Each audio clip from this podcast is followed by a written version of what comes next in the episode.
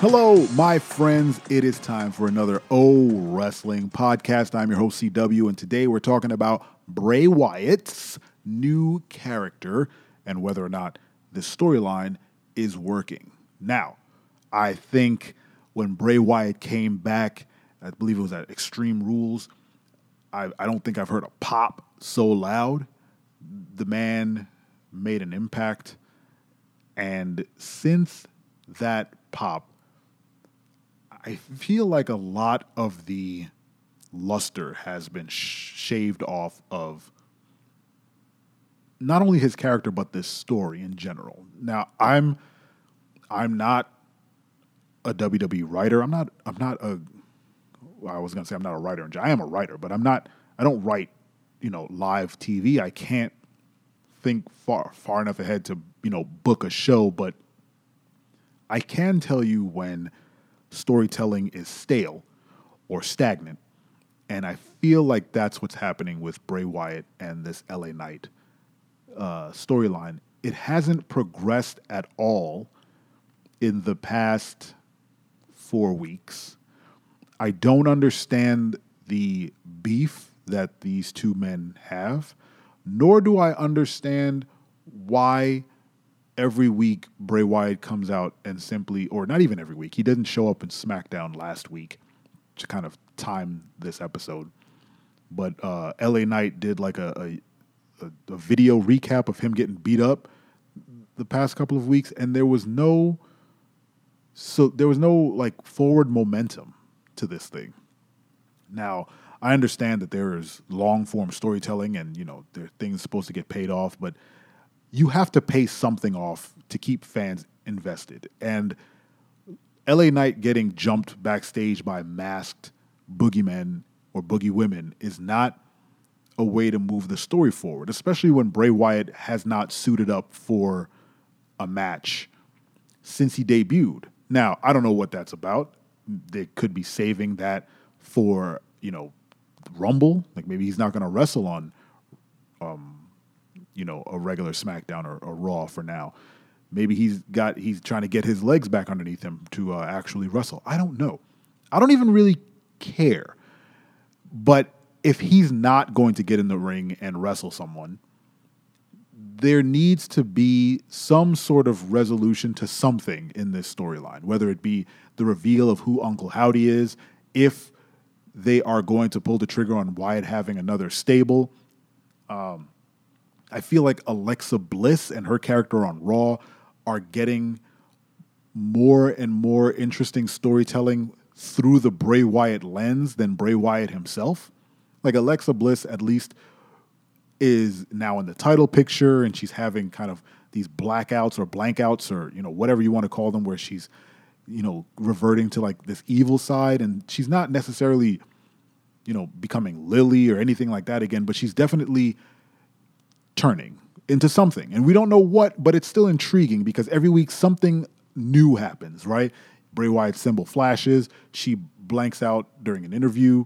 She puts Bianca Belair in the Sister Abigail pose for way too long, but still, you know, she puts her in that pose as if she's like gonna to hit her with that move. Whatever the case may be, her story is moving forward while Bray's is kind of standing still. And I don't even know if LA Knight is the right guy for this angle because it there's no reason why either one of them should be interacting. And the fact that they're that LA Knight is, you know, an active wrestler and should be wrestling matches and not just getting jumped and doing segments is kind of the issue. Like we know LA Knight's ready to go, right? He'll he can wrestle a match today, tomorrow, whatever. And if Bray is not ready to go, why are we pairing him with someone who can wrestle, right? If you want to do the vignettes and, and cut up promos for Bray Wyatt and Uncle Howdy and whoever, that's fine. I, I don't mind that. And if it's going to tell a long story, fine. And we can we can just live through the promos. But the moment you bring an active wrestler in, someone got to wrestle. Someone someone better wrestle somebody. And the fact that no one's wrestling anybody in that angle, and not only that, but we're getting no information as to where this is going. It's not really doing it for me. Now, I know Bray Wyatt is a fantastic wrestler.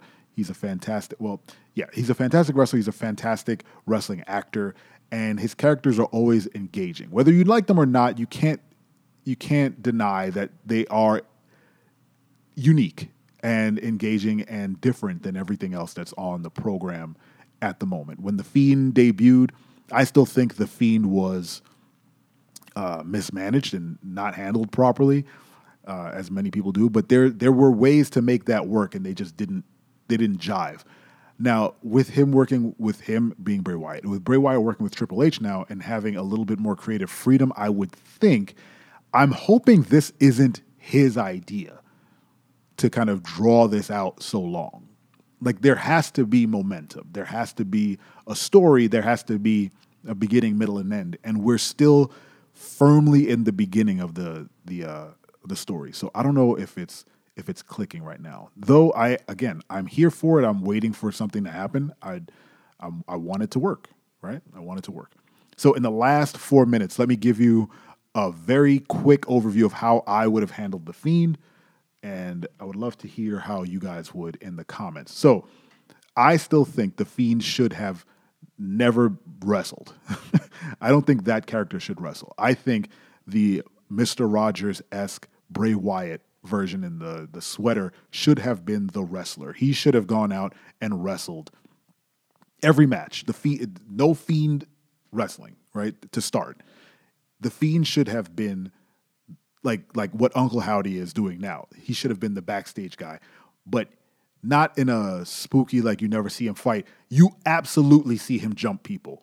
But it always comes after not just a loss, but a a slight on Bray Wyatt. So Bray Wyatt will go out there all happy go lucky and weird and wrestle and be strange and be Mr. Rogers and you know either win his match or lose his match or whatever. But if someone crossed him in some way or someone uh, I don't know, who fit the bill that should have been taken out by the Fiend, someone who represented a, a facet of Bray's mentality that uh, he no longer wanted to associate with, whether it be McMahon or, you know, Husky Harris, like a, a big, thick guy or whatever, whatever, whatever the Fiend deemed to be something that needed to go. Uh, or hell, if someone showed fear, and you know, the Fiend, I believe he had fear on his knuckles, if they showed fear, would entice the fiend to come out and attack them.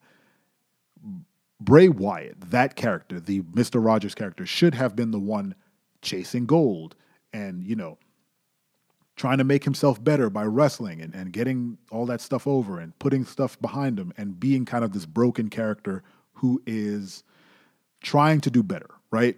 Almost uh, in an unhealthy manner, where he's kind of pushing all this fear and pain and anguish down and going out there in this really creepy, like overtly happy way in wrestling, and then just snapping, right? And then the fiend would come out and do all the damage that he felt inside, right? So I don't think the the the the reason the fiend failed for me is that he became another gimmick. He became a version of Kane that he didn't need to be. The moment they handed him a belt with his face on it, he lost that character lost. The, the, the Fiend didn't strike me as someone who gave a crap about a belt. And the fact that he had his face on it and it was more vain, it was a vanity belt for a character who was very much like the id of Bray Wyatt, it failed. So they had to do away with that and they should have leaned heavily on the like I said, the the happy go lucky character in the bright lights and, and all that stuff. Also, before we, we call it, the Fiend should have had a completely different move set than Bray Wyatt to distinguish those two characters. If Bray Wyatt's character had the sister Abigail, Fiend should have had a completely different finisher. Okay, that's it for today's episode of O Wrestling Podcast. I appreciate your time. Make sure you subscribe on YouTube and follow us on Instagram, oh.wrestling, o.wrestling on Instagram. Thank you so much for spending your time with me it's been a great 10 minutes. Let's get another 10 minutes under the belt. I'll catch you guys next time. I'm your friend. I'm your friend. But if I ever see you in the ring, I can beat you. Don't you know? Yeah, yeah, yeah.